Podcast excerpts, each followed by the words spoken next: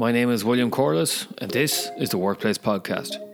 Brought to you in association with Yellowwood, providers of executive coaching, corporate training, and facilitation, your external learning and development partner. Each week, we focus on a different aspect of the workplace.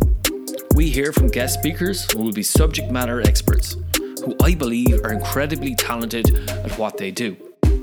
These experts will give you a different perspective and insight to work life, with the aim of empowering you to take a different path to success in all aspects of work life. These perspectives will include career and personal success, leadership, high performance teams, and creating a better work life culture in your organization. Yellowwood. Take a different path to success with your career, team, and organization. Welcome to the Workplace Podcast. Our topic today is returning to the workplace. Cali Williams Yost is the leading authority on high performance work flexibility, a visionary workplace futurist, strategist, author, and keynote speaker. Yost is the founder and CEO of the Flex and Strategy Group, a solutions company helping organizations unlock performance and engagement by reimagining how, when, and where work is done. Called one of the most sophisticated thinkers on the transformation of work by the New York Times, her commentary frequently appears in the media, including the Wall Street Journal, Harvard Business Review, USA Today, NPR, and The Today Show. For over two decades, Yost has led the exploration of the future of work and flexibility, predicting multiple workplace trends and designing a proprietary framework that drives culture for impact. She helps leaders build dynamic, digitally enabled hybrid on-site remote organizations that attract and retain an engaged, diverse workforce, increase productivity and innovation, enhance employee well-being and respond rapidly to operating disruptions. She coined and codified her concepts on the flexible future of work in the empowering book Tweak It, Make What Matters to You Happen Every Day, and the critically acclaimed work and life finding the fit, the fit that's right for you. In 2018, Yost was named one of the global management thinkers of On the Radar by Thinkers 50, and she's been cited as one of Forbes 40 women to watch over 40. Cali, welcome back to the workplace. Hi, William. It is wonderful to be back with you. You featured on episode 21 last March and how things have changed or how things haven't changed, shall we say? I know. And who could have imagined, right? So this is such a timely conversation we're having. So I was saying before the podcast on Friday night, our Taoiseach, Micheál Martin, that's our, our Prime Minister in Ireland, announced that there was a relaxing of restrictions and there was going to be a phased return to work, which kind of was a welcome uh, announcement and also kind of sending employees and employers into a bit of a spin. And only 15 minutes ago, as we're recording this, this is breaking news, uh, Cali, our Taoiseach Leo Varadkar is publishing legislation where there's 13 different grounds under which an employer can refuse the right to work from home. So this is a very timely conversation. So I'm going to start this off what is what are the misgivings or what are the misunderstandings people still have? Two years in what what are people just not getting? That work has fundamentally fundamentally changed. And we have to engage in a process in organizations of meeting in the middle leadership yeah. and employees and yeah. stepping back and saying what do we need to do? And how when and where do we do this best? We have to reimagine what work is going to look like, take what we've learned in the pandemic can be done, add back in the things that maybe were better when we worked the way we did beforehand, mm. and go forward with what is going to be something new. And that takes time, that takes effort, that takes intention. Um, a willingness to in- experiment and be innovative, and um, it's not going to be a flip of a switch it, it's just, it just is not. And where I'm seeing conflict is that there's this, to your point, it's been, it's been announced. We're going back to the office. The assumption is we're going back the way we were, but people have worked so differently for two years, they just don't want to do that. And yet there hasn't been this in between process, this reimagining process where everybody's come to an agreement and said, okay, this is how we're going to move forward in a new, flexible, dynamic way, knowing you're going to learn things, you're going to change things, but again, recognizing it is a new day and this is the new way we're going to do things. It seems like the horse has bolted. What is the next step then? Because beforehand we were talking about, you know, all the different range of possibilities here. You know, we need a small bit of structure on this, but then we can't have too much structure. And I think the danger that certain companies have, it's it's kind of like one size fits all, or what did our neighbors do, or what did somebody else do, and we're just copying each other. Right. Or actually, are we are we really taking the approach from an organization design point of view or what are resources? What's the work that needs to get done? Right. And actually what's the best fit for us? Am i am i correct in that approach? Absolutely. And you know i think there is um I want there want there is this desire for a consistency through policy when really it's only going to be a consistency through process. Yeah. And we're going to have to set initial parameters and that's the stage i'm seeing missing right now is like employees are just coming at their employers saying what it is they want and that's fine and i think employers should have a sense of where are people like what yeah. what are their expectations have that baseline but then go back to your people and say okay that's great but now how can we all agree that we need to be on somewhat of the same page in terms of when certain this certain tasks happens where it does it happen most effectively? When we need to engage in this type of collaboration in what way is that most effective? And just again start to identifying those areas of common agreement make those your initial guardrails you're working within and then give people the um, freedom to work within that framework that you've all established with each other it's that in between establishing of the new structure that has not been happening. And you can't necessarily policyize that because there are too many moving pieces and parts to individual jobs and functions within an organization that maybe you can set some general guidelines like we generally want you to think you're going to be here about 50% of the time or at least two days a week.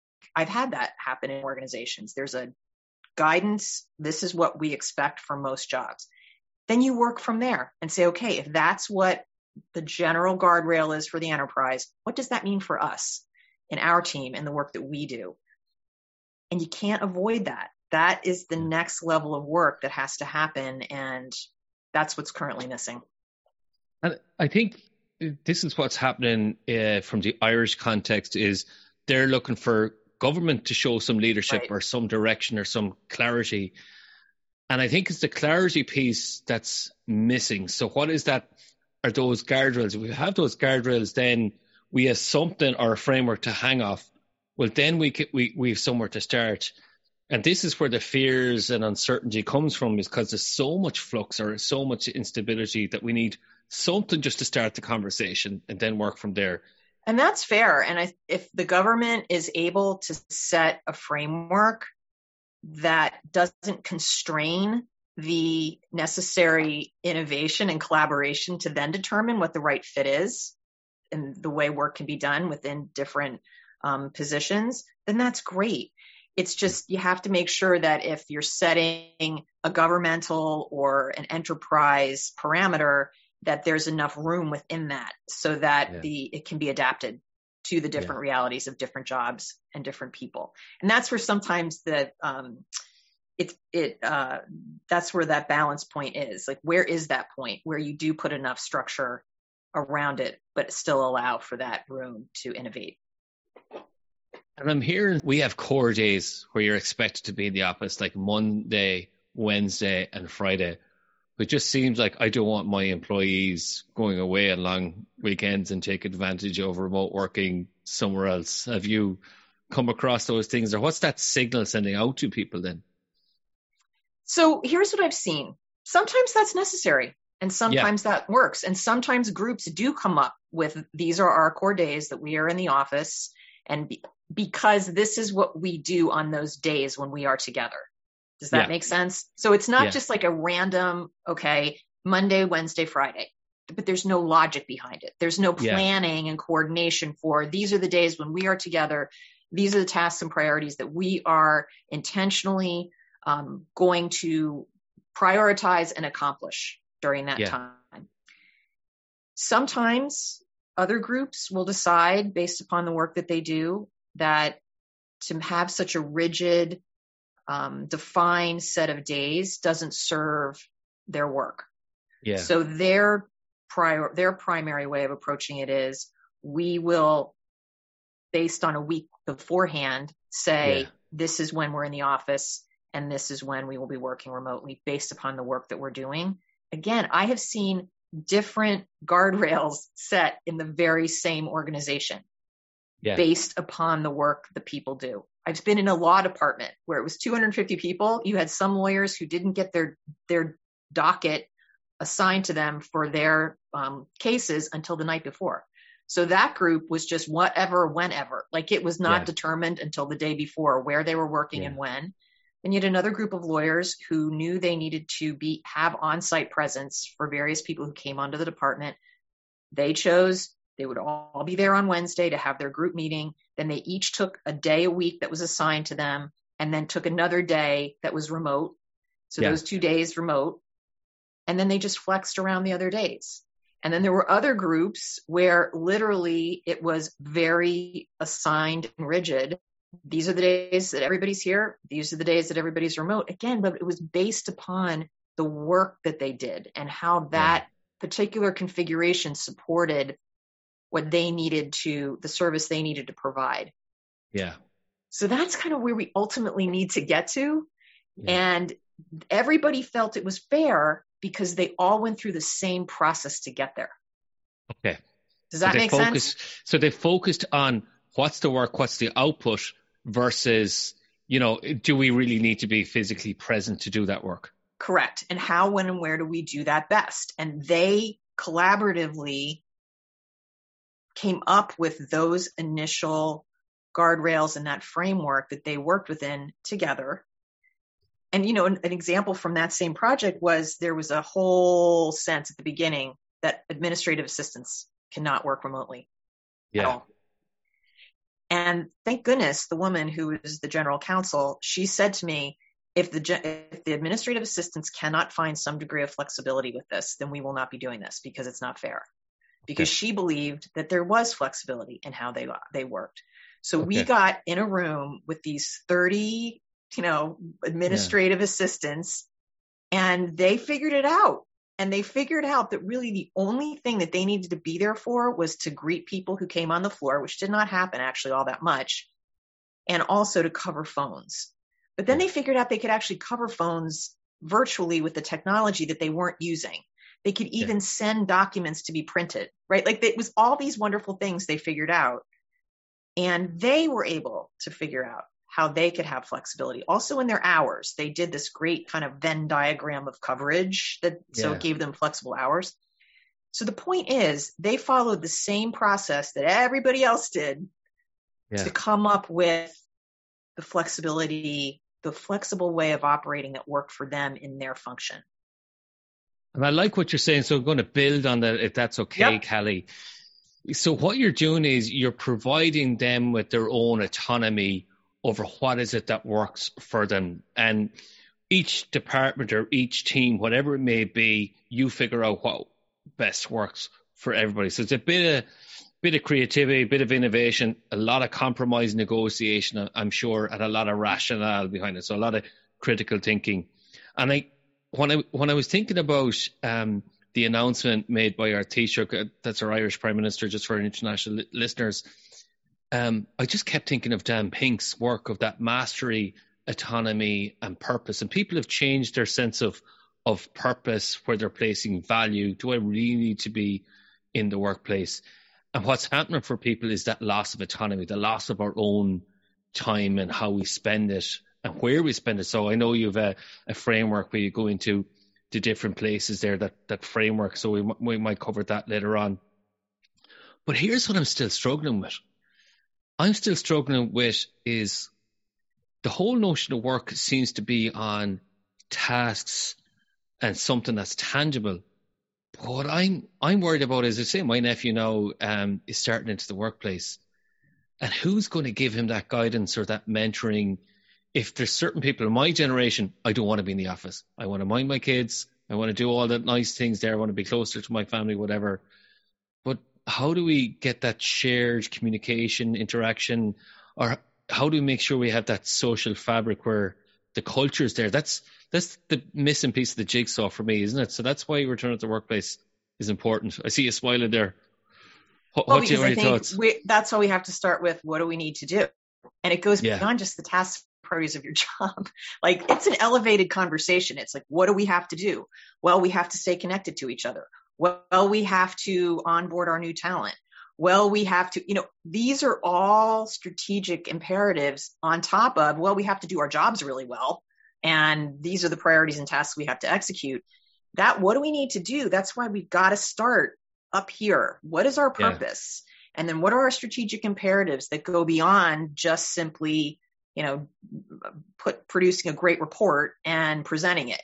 Um, you know, once you start elevating the conversation up those two levels, then you start to say to each other, okay, so how do we onboard the next talent?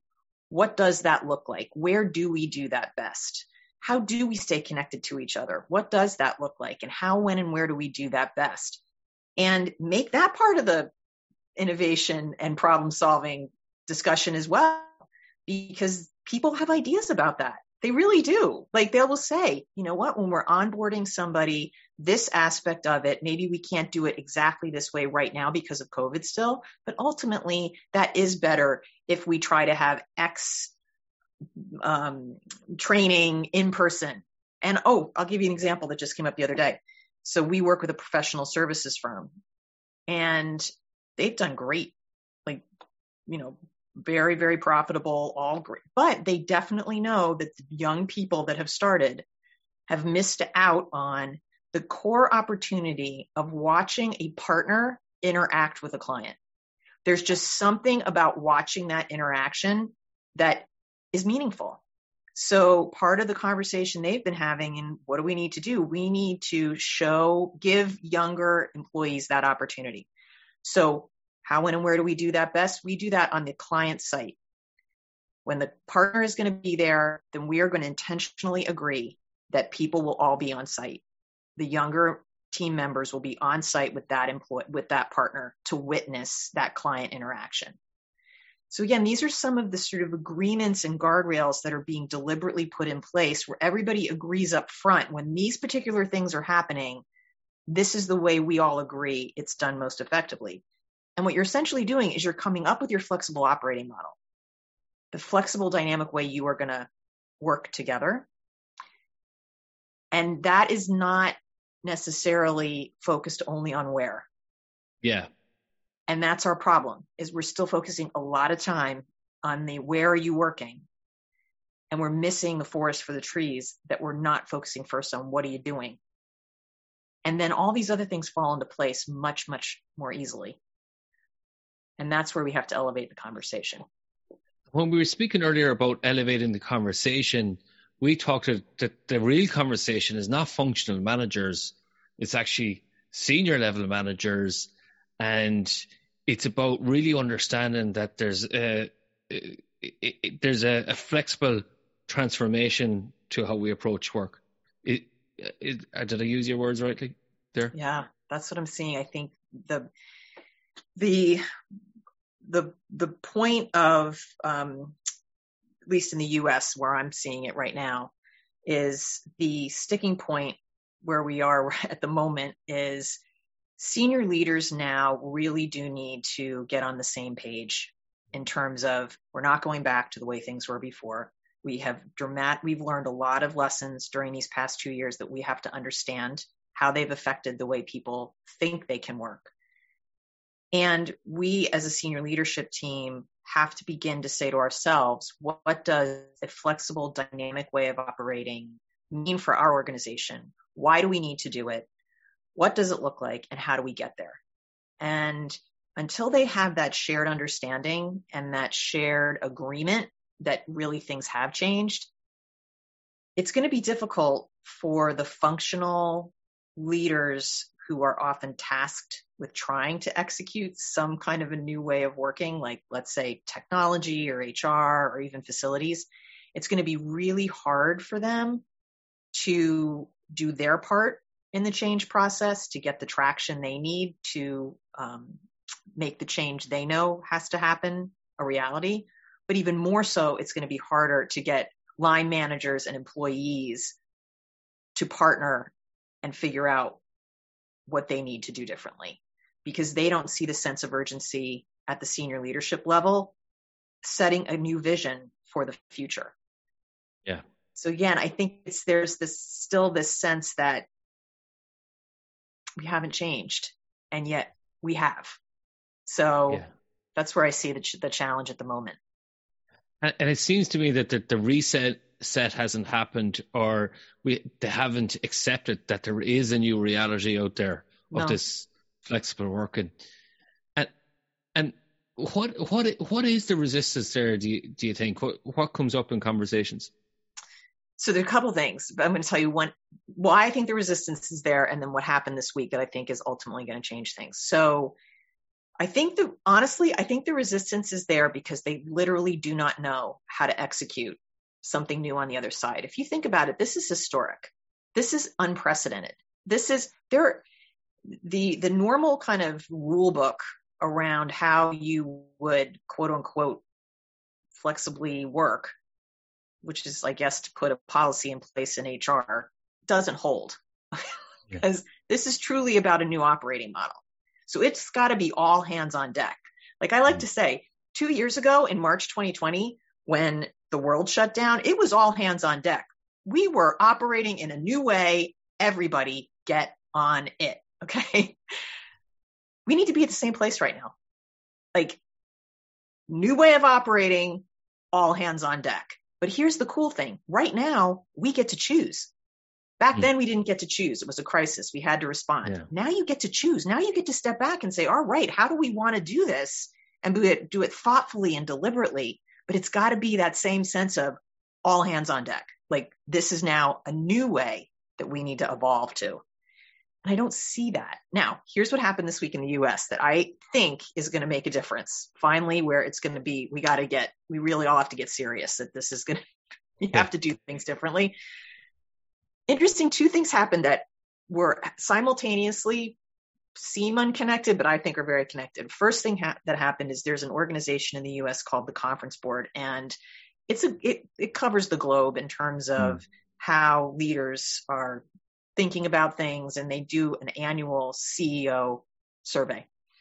And they came out last week, and leading the new flexible work reality or the new flexible work normal is the number two priority for CEOs globally. So number two of all the priorities, number two. Okay. Then at the same time, Larry Fink, who is the CEO of BlackRock, which is a huge global investor, people know, right? He does his annual letter to CEOs. And in that letter, the first bolded section was the new way we work.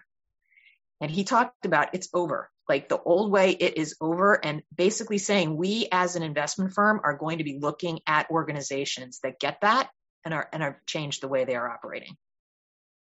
So you now have a huge global investor and CEOs saying the same thing. Those two big players have now put this square in on the radar as being a priority. So we're, we're not going back my hope is that that alignment is now finally going to put the urgency behind a process of reimagining work. One that does intentionally step back and say, okay, where do we do this? When do we do this? How do we do this? What is the structure we need to put in place? And where can the flexibility live in a way that's effective and efficient? And start that change process. That's my hope. So we'll see. Yeah, and it was something you said beforehand because you were saying like you, you've is it nearly 27 years of research and expertise in this field. So it's not like it just came to the game like you were primed for this. And and I was sharing some of my experiences. So I was lucky to do this for the last 10, 15 years anyways in in fits and bursts if you want to call it that. Um, and what you had said well we were talk, discussing it is not new. The only difference yeah. is scale. Yeah. Before the pandemic we were all already working in in many cases in flexible ways. Uh, the problem was it was organic. It was uncoordinated. There was no strategy or structure around it. And so now we have an opportunity to pull all the elements together right? The element of place flexibility, space flexibility, time flexibility, uh, work process flexibility, even just the pace of work, time, like all of those elements are now, we are able to bring them together in an intentional, coordinated way to now make this, you know, a, an, a, strategic way of operating our businesses and also how we get our jobs done and manage our lives. So there's a real win-win here that um, I think has a lot of possibilities. So I'm excited. I like your your framework, and the, you just mentioned that, and I think that's what a lot of people are probably listening into to say, actually, this is a lot of work, and it seems to me they're overwhelmed, they might be overworked, and because this is so complex, then we're not we're not giving ourselves the space to act with strategic intent. That was a word or that you had said earlier on, or a phrase you used earlier on. And what I'd like to know then is your work with so many companies. Like I know you're you're you're out the door busy, which is great. I'm delighted for you. And you must come across so many pitfalls that people keep making in their assumptions to flexible working. What are the kind of misgivings or pitfalls that people have when they approach this? And sometimes they're not ready for the conversation. Well, I think the first pitfall is being overwhelmed by the fact that they think this is a lot of work. Because the truth of the matter is, it's a lot of work if you don't do it. I mean, I think people think yeah. if we just solve for the where we work problem, then it will all be go, it will all be yeah. over. And then all of a sudden you get in there and you realize, you know, I always feel like is this is this a book that's um, popular with kids in in uh, Ireland, the if you give a mouse a pancake. Do you guys have that over here? If you give a mouse no. a pancake, then you give him like it's like gives this whole thing. Like give a mouse a pancake, then it starts this whole process. And and I always think of that book when it comes to flexibility where you think if I just deal with where people are working, then it'll be solved, right? But if, you, but if you do that, then you don't realize you haven't thought about how they're using technology. And then if you do that, you haven't thought about how they're coordinating and communicating with each other with that technology when. And if you don't look at that, then, you know, like it's almost better if you just step back and say, all right, it really is all of these elements that we have to think about. And let's just start to think about them together let's start to lay out like, okay, based upon the work that we do, where could we do it? Well, we could do it here. We could do it at a client site. We could do it at home. Okay. So which aspects of that work are effectively done here on site? Effectively done. It doesn't matter. Effectively done at the client. Okay, great. We've defined that. All right. Now here are the workspaces that are available to us. Like how, you know, and just start going through all the elements and thinking them through and putting to them together and saying, all right, so this is the structure that we all agree we are going to work within. And then you've got to train people. So my first, the first pitfall is thinking it's making it simple by just focusing on the workplace. You really, it's much simpler if you focus on all the elements. Yeah. Then you've got to train people. Okay, this is the thing that just is like a mind blow for me. I just can't understand why there is not just this first recognition like, wow, this is a really different way of working. So we yeah. really need to give people a new set of skills and tools. It's like, I mean, it it's like it never comes up until we say, now listen, like now you've set the structure. Now people need to know how to operate within this structure, which means they need to be trained. Now, if you don't train there are going to be the natural people who just figure it out. Okay. Yeah. They're going to be the natural managers that just figure it out. They're going to be the natural people that just figure it out. They are a very small group of people. Okay. And that's awesome. then you need to know there are always going to be maybe 10, 15% of people who are not going to go there. You are never going to get them to make the change. They're going to be super noisy. They're just going to put them to the side. Okay.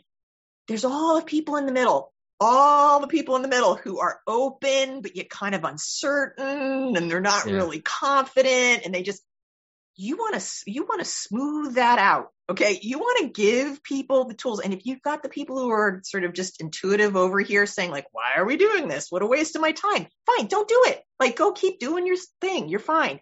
But you've got to give the people in the middle some guidance on now how do we plan together? How do we coordinate together? How do we execute together? And I'm going to tell you that means managers need to manage.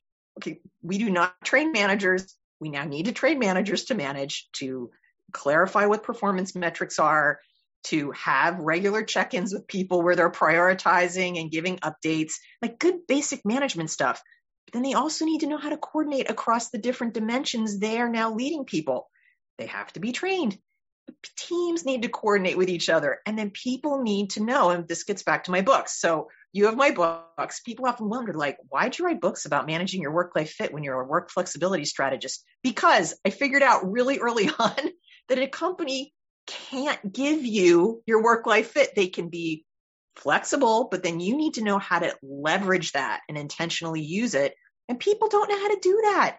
They don't know how to put the boundaries up. They don't know how to be intentional about what they need to get done and how, when, and where they're doing it based upon the guardrails that have been set. So again, this is where it's falling apart is you kind of in trying to simplify it, you're making it more complicated. And the, the opportunity is to really simplify and accelerate that system of change and begin to just make put the innovation in place. So and I like the the fact that you're we have to equip people with the skills yes. through training. Uh, and, and another point you made, and I, have often I, I, did this three or four years ago with an organization. They were trying to, um, I, I suppose, utilize technology more. And I was going, how about we look at it from a marketing point of view? You have innovators earlier adopters, yes. you have laggards. Yes. You know what? Are you focusing to, you know, and we need to accommodate for everybody here. So we yep. were doing that. This is, this is what we need to consider. So, and there's all these different levels that people may not be aware of, but it's, it is actually easier than you think, isn't it? Yeah. There's a little bit of negotiation going in, but we need, and, and I, am really glad that you mentioned boundaries. The organization needs to set boundaries as well to say, actually, this is core to our strategy. Here's right. the rationale. If culture is an important part of that, well, what's the important parts of culture that we need to see? Yep. And we let's get the metrics around that. What are the behaviors we want to see? And this is good practice, anyways. We should be doing anyways. It's, it's just making it exactly. more explicit, isn't it? Exactly. It forces it this is what I keep saying to organizations like it's kind of making you do the things you should have done anyway beforehand, right? That you can kind yeah. of get away with. I giggle because people always say, "Oh, so um, you know, how do managers know when people are working, right? Like how do they yeah. know if they can't see them?" And in every change, there was always a moment where managers would say, I don't know how I'm going to gauge their performance if they're remote. Yeah. And I would always say the same thing. Well, that's easy. How do you do it now? and it was just this blank stare. And I'm thinking, okay, so this is now forcing you to do something that you probably should have been doing anyway, which is being a little clearer about what your performance, you know, expectations are. And yeah. that, you know, so again, it's, it, it feels like it's more work and it is to a degree that you have to be more intentional about what you're doing and how, when, and where you're doing it. But the return you get ultimately is increased collaboration, inc- increased communication within your teams. People really are able to match the task to the way it's done best, which only can improve productivity, right? There are good things that come out of this that make the effort worth it.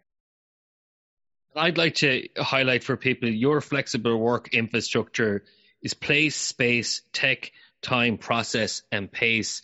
And sometimes when you focus on place or tech, and then that's where Big Brother's coming in, or we might be monitoring people. And then that brings up the issue of trust. do we trust people to do the work? And then actually, is the process right or the pace right for to do that work? So we're not looking at these through these different lenses that actually give us a fuller picture or the true understanding of what's the real work that needs to be done.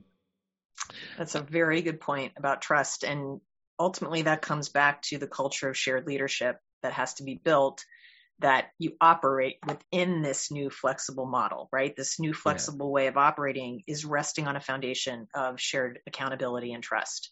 So it's funny you bring up the technology piece because I do see that. And what my experience is, is as long as people understand why there might be metrics that are being drawn from technology to understand how, when, and where work is being done, as long as they understand why those metrics matter, okay? Yeah. And how they're being used, there's less resistance to using that data than if it's being taken without people knowing that you're doing it and yeah. there's no understanding up front as to why it matters. Okay. Yeah. So oftentimes, I'll use this, this law department again as an example. There was a engagement tracking software called Law Manager that tracked how the different engage different um, cases were moving through the system. And what finally happened was employees realized that if I were doing my work in Law Manager, my manager could just see the work was being done, and that gave me the flexibility to work the way I would, was going to be able to work most effectively. So once that was was understood by all parties, there was a less resistance to managers tracking engagements and and cases in Law Manager, and so it wasn't like it became a monitoring. It was more of a just understanding how the work was progressing. The other thing is if you have a, you know, if you're using the time somebody's logged on versus when they're logged off versus keystrokes versus, you know, that's when it gets a little goofy and it's like, okay, it's more, are they performing for you? Are they easily accessible? Are they coordinating with other people? That's more important so you have to make sure the data you're getting matches the purpose and people understand what it's all about. And it is about what you're measuring uh, as well. Yeah. And, and something else that, that came to me recently then is when we, first of all, you have certain people who didn't want to leave the office. No, no, no, no. We're gonna we're gonna lose all of of this, and there's a certain amount element that we've lost. You know, like certain relationships that we have at work or you know we're just not having those chance interactions or something like that and and i often am reminded of like kubler-ross you know the work of kubler-ross where we go into the shock and denial and there's a bit of anger and depression and then acceptance and maybe a bit of bargaining and i think coming back into the workplace we have to realize that certain people are so used to that autonomy that there is going to be a certain sense of loss and shock. Is this really happening? And there is a danger that if we don't get this right, we're going to lose people. And my biggest fear, and this is what I was talking about, uh, Sally Helgesen, which I mentioned you by the way in your, your book, which was which was great. Thank you. And, and that I have to, I'm going to go back to that book, work and life, life, the, you know, finding that fit that's right for you there's so many resources in this for listeners. So, but but there is a certain element that if if if I'm anxious about returning to the workplace, what are the questions I need to ask myself, or what do I need to accept? Like if somebody's listening in and, and they're saying, listen, you know, they might be saying, um, when I'm at home, I can do it all. If I'm if I'm expected to be at the office, I can't. Whether it's it's childcare, whether it's chores, whether it's exercise, work life balance, what advice would you give to someone if, you know, if they, they find themselves getting anxious about, you know, going back to the workplace or the office itself, the physical office? Two things. One, um, I think most people are okay going back yeah. to the office, at least. Uh, so Nick Bloom, who is a, a professor at Stanford, has done a lot of research into what ultimately will be the um, mix of on-site and remote. And I happen to agree with what he's ultimately projected, which yeah. is it's going to be most people are going to be somewhere between two or three days a week on site. Okay, that and because they want that. And in my experience yeah. in pre-pandemic flexible work transformations, when given freedom to choose, teams often did come to that two to three days a week. So I think that for most people is genuinely what they want. So then the question becomes, um, how do you make that transition to something you know you may want, but yeah. you're moving now from I'm being full time remote? And I do think there needs to be a recognition that we're going through a transition. And this is where the work of uh, social psychologist named William Bridges. We've been using it in our work. And in fact, we just did a series of trainings where at the beginning of the training, we asked people, how are you feeling about this transition to a new flexible way of working? And there's a whole list of feelings that you could, and it's, some are very positive, some are more neutral, some are more net, you know, less positive. And what we found across the board, so we recently did a training with 400 managers and 600 employees. And the managers who went through the training, most of them, let's say 70% hopeful. Yeah. 37% said uncertain. Okay. And then we did it with the man, the employees, same thing. Most, like 65, 70% hopeful, 27, 30% said uncertain. And there's a high likelihood that those two feelings are existing at the very same time, right? At any point yeah. in time, hopeful and uncertain.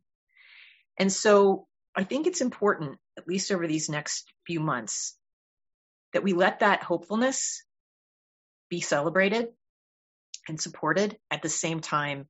Let it be okay when you're uncertain yeah. and don't feel bad about it. And just know it's, you're going to feel these things. And as you get more comfortable, as you grow into this next way of being, you'll master that too. You really will. And this is where I think we have to be very patient with each other. One of the things we emphasized in this training to the employees and to the managers is this is where you both are. So give each other the safety, the psychological safety to try something new and maybe fail. Yeah. Be able to say, I'm not comfortable right now and have it yeah. be okay. Yeah. And move through this next phase together. That's what I would say. And we talk about you know the process and your training with those managers and employees, which is a it's a it's a large scale that you're doing that work. And if I was, uh, a, I suppose, a CEO listening in, and I wanted to know more about your process or the journey that you would bring my company on, what are the different stages that you might bring me on? Like, do you start with the overall strategy, envisioning piece, and mission. Um, what is the journey that you might bring me on then? Well, it really just depends on where the organization is. I think with anything, and this is always the the the great. We have to do discovery, right? Like, yeah. like every consultant starts at the beginning, yeah, exactly. Right? I did the same. I know, right? But it's true. I mean, you want to discover where they are and you want to help them understand first and foremost, how has work transformed over the last two years? Get a baseline understanding of where your people are, where your managers are, you know, just really get a, you know, that current state understanding first, because there is a, an odd hesitation to survey employees, which I get. In some ways, it's almost like if we don't ask them, then we don't have to know.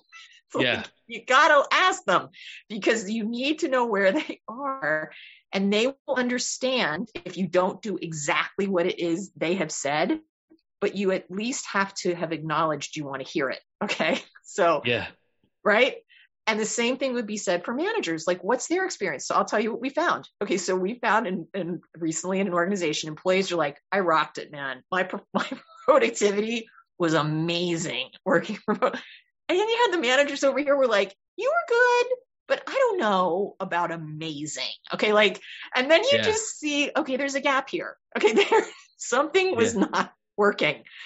And then you can begin to unwind what it was. And in that case, truly the managers had not been very clear about performance metrics. Yep. Employees legitimately felt they were awesome that they had survived a pandemic and a yeah. radical disruption of the way they worked and managing their lives. So that was true. That is true. They should be given credit for that. But managers also sometimes felt that they themselves had to take on some of the slack for the work yeah. that wasn't getting done. And they just felt not resentful, but a little bit like, yeah, we need to reset this because I can't keep going this way. And yeah. so again, it was just a good way to understand where the disconnect was between these groups and begin to identify from that how we now need to move forward in the next iteration. So you have to discover where you are. And then yeah. to your point, then you've got to move on to the leadership needs to get on the same page in terms of what is the new flexible work reality for my organization? Why does it matter? How are we going to execute this? And really put out there that urgent call to action. Because I, as I said before, I think we're in an all hands on deck like moment yeah. again, where yeah. now we got to all work together to figure out what this next iteration is going to be. And then you put in place, right, the training, start putting the guardrails in place with each other. What does it look like? Training, piloting, assessing, and at the same time aligning the other parts of the organization around this new way of working. I mean, it really is this deliberate process. And I like it's a deliberate process. It's consensus building as well. Yep. What is the work that we really do? And it is slow work. It is valuable work. And something you, you pointed out before is you're a lot more productive because then you're not putting out fires or dealing with conflict or dealing with HR or legal issues. Um, and there's some a point there that you've made there. It's a bit like if we don't ask the question, it's it's like willful neglect of your employees. So by even engaging with that, you're showing people that you care, you know, and it's really about making sure that we want to create a work environment that's that has a psychological safety that you talked about there, that Amy Edmondson work. And it's reassuring when I listen because that's exactly my approach. I kind of go, okay, where you're at, what are your challenges, what do you think your blind spots are, and uh, I, I is it okay if I ask you from you know a facilitator expert yeah, point of sure. view? Like I often go in with people and I go, I need to have a relationship with you where I can give you a tough message. And I'm like, I can't go to the next step unless I know I have permission to hold you accountable or to challenge you. You like, do you take a similar approach? Because I can be fairly challenging now. Like, and like the most senior person in the room, I'm probably even more challenging if I'm honest. But I, I give I, I tell them that in a one to one if I'm honest. Yeah, um, exactly.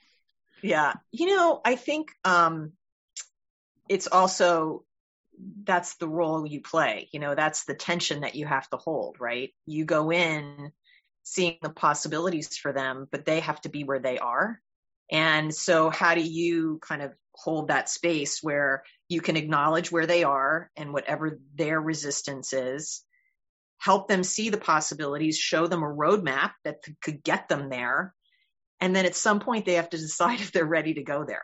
Right. Yeah. And you have to be willing to say at a certain point, I, the, you're, you can't move forward now. Like I have another client where the, the head of strategy, eh, head of administration, technology, and HR all got together, created this wonderful structure to analyze how their hybrid work pilot had been going and what they were going to evolve to when they figured out different roles that maybe could have more flexibility to it. The problem was senior leadership was just not aligning around a new vision for all, what all this meant. And the head of administration basically just said, do we move forward with this new model for the staff? Like I, I, and I said, quite honestly, I, I wouldn't, I, you can't because you don't know what they want. They are not telling you the way they're envisioning this organization operating. And until they do that, your chances are you may misalign with them. And then you're going to execute this whole next iteration of your hybrid flexible model with your, your administrative staff, your, the, the staff.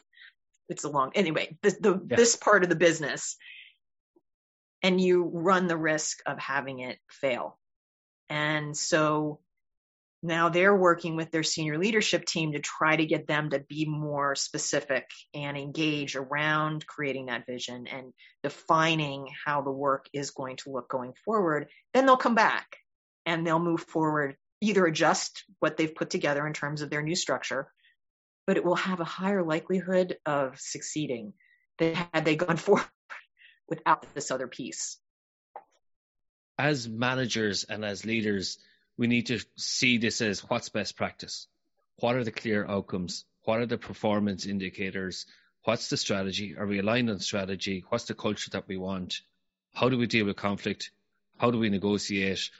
What, what what's a high performance culture? What's team dynamics? So it's always it's good practice just through the lens of your infrastructure um, and and I suppose best practice. And, and, it's also known, and this is something I, I covered in a coaching conversation about this this morning. I prefer for people to view it as hygiene. Hmm. Like if you only do this twice a year, how clean is that going to be?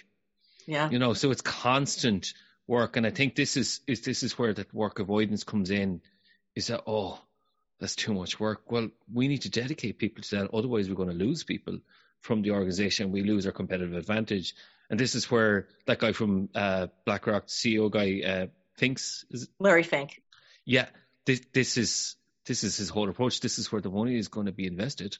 Yeah, so because they know, they know, and this is where the work of one of my favorite academics in this area, Alex Edmans, he's a professor at um, London uh, London Business School, and he wrote a book called Grow the Pie, and he did the most amazing research about 12 years ago. Where I first learned about him is he studied, he compared two um, stock portfolios, one of the best companies to work for and just a regular portfolio. And he found a material difference in the return on the best companies to work for. And the, the, the differentiator was the focus on employee satisfaction. And they just, another group just looked at his research again to see if it still held and it still held. And to his point, that's, that's sad. Okay. Because by now the market should have baked that in. You know, 12 years later, you should get no yeah. no difference in your stock price by focusing on employee satisfaction. But you know what? You still do because that is not a focus. And as part of this, um, under this growing understanding of the importance of ESG practices, yeah, that's the S, right? Which is how you're treating your employees, how you are meeting them in the middle to create an environment where they can be their most effective best. And man, oh man, employee satisfaction post pandemic flexibility, number one. Okay. So what Larry Fink is basically saying is this new world of work is something we are going to look at because if you're not focused on it, it's going to show up in your stock price as a detriment. But those that do, it will show up in your stock price as a, a premium return. Now, ultimately, I hope we get to the point where you don't get a premium return anymore because everybody's doing it. yeah but that's not the case now. So to your point, you've got to keep making this part of your day to day evolution of how your organization is operating in a new world, right? And it has to be ongoing because you're never done. But again, we know we're not, okay, we were doing it anyway before the pandemic. We were just not doing it intentionally. So all of the things that you just mentioned in terms of team dynamics and all those aspects of that go into building a great organization become even more critical when you're working in a flexible dynamic way. And that's really what this is about to your point. It's just like doing the things we knew were were really critical but now not having a choice and benefiting from it. So if you were to give a couple of top tips for managers to get this right with their team before they go back in to, to the workplace. We're on the phased part now where it's just been introduced and legislation has been, I suppose, rushed in, if you want to call it, because it was only announced on Friday and now we're here on Tuesday.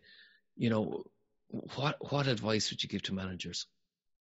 First thing I would do is ask your people what they want. Okay. Say, tell me what you, tell me what you want. And don't be afraid to ask that question. See, I can't guarantee we're going to give, I just want to know where you are. Okay. Yeah. And frame it as a now and a next. This is mm also very helpful. Right now, they could be feeling one way, but ask them, look six months from now. Imagine that we're past, past this sort of period of uncertainty. What do you want six months from now? Then sit down, you as the manager, and say, based upon the work that we do and what I'm seeing everybody say, are there is there a commonality in what they're putting forward? Okay. Do I see that for the most part they're saying two to three days a week on site? Do I see for the most part that they're saying, you know, I want to work these core hours? Or am I what are they saying? Then look at the work that's done. You take a first pass and say, all right, based upon what you've said to me, here's where I agree and here's where I see we may have to do things differently. What do you think? Have them come back to you and say, I agree, I disagree. You're the manager though. You're going to say at the end of the day, I am going to make the, the final decision as to what this structure is going to look like for us, where we work, how we work, when we work. And then start from there. Say, okay, we've come to this agreement. Here's how we're going to work based upon these things that we need to do and elevate that conversation above just tasks and priorities. Say, we know it's important we keep our culture. How do we do that? Like ask them to come up with ideas with you and then view it as a pilot. Start like say, we're going to start this on, I don't know, February 15th. Okay. And then we're going to regroup in three months and see where we are and see what's, what's worked and what hasn't and just start from there. Now, that is very basic, what I just laid out for you. I still believe yeah. all the other things that I have said before are actually very important. However, yeah. if you really just need to start somewhere, just start there.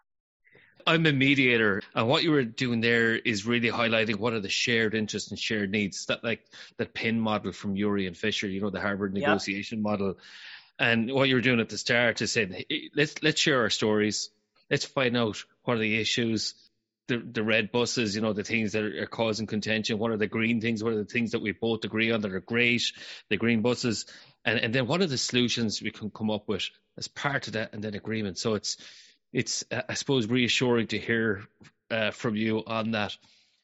This is all grounded in very, very, very well established, well researched. I, yeah, I mean, this is not stuff that just comes out of nowhere. It's not. Yeah. And so everybody should be reassured that, you know, whenever you, um, whenever you begin a process, just start where you are. Okay. And keep it as simple as you can and know that you will evolve from there. And the best solutions are ones where they are determined together as a team.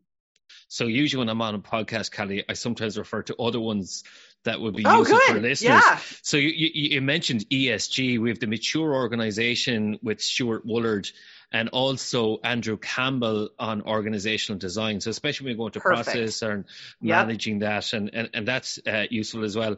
And also we have another podcast with you that I mentioned before, um, episode 21 so this is all the time we have for today on episode 51. Cali, I'd just like to, if people wanted to know more about your services or if there's anything that you'd like to say to our listeners, I'd like to give you the opportunity, you know. I just am so grateful, William, that we have these conversations. This is a global issue, and I'm just always so happy to hear that everybody around the world is thinking about this and we're all in this together. And the more best practices and the more inspire inspiration we can give each other, the better. So I thank you for that. You can go to my site, Flex Strategy Group. You can see what we're up to. Go to my blog. I'm on Twitter. I'm on LinkedIn. Right now, my thing is to go to LinkedIn and comment on all the articles that are out there about this, where I often do not agree with what is being I said. love your art. I so if you want to go to LinkedIn, if any article comes across your radar and you're like, oh, I wonder, like, go to LinkedIn. There's a chance I'm saying something. So I love that. I, I love your approach to LinkedIn. You're gonna go, no, that's not good practice. Wait, I tell you, you know, and, and and I love when you're calling people out to go. Oh, by the way, I'm doing this for 25 years. You know, yeah. I've got this. I love yeah. your approach. Fair play to you, um, uh, uh, Cali.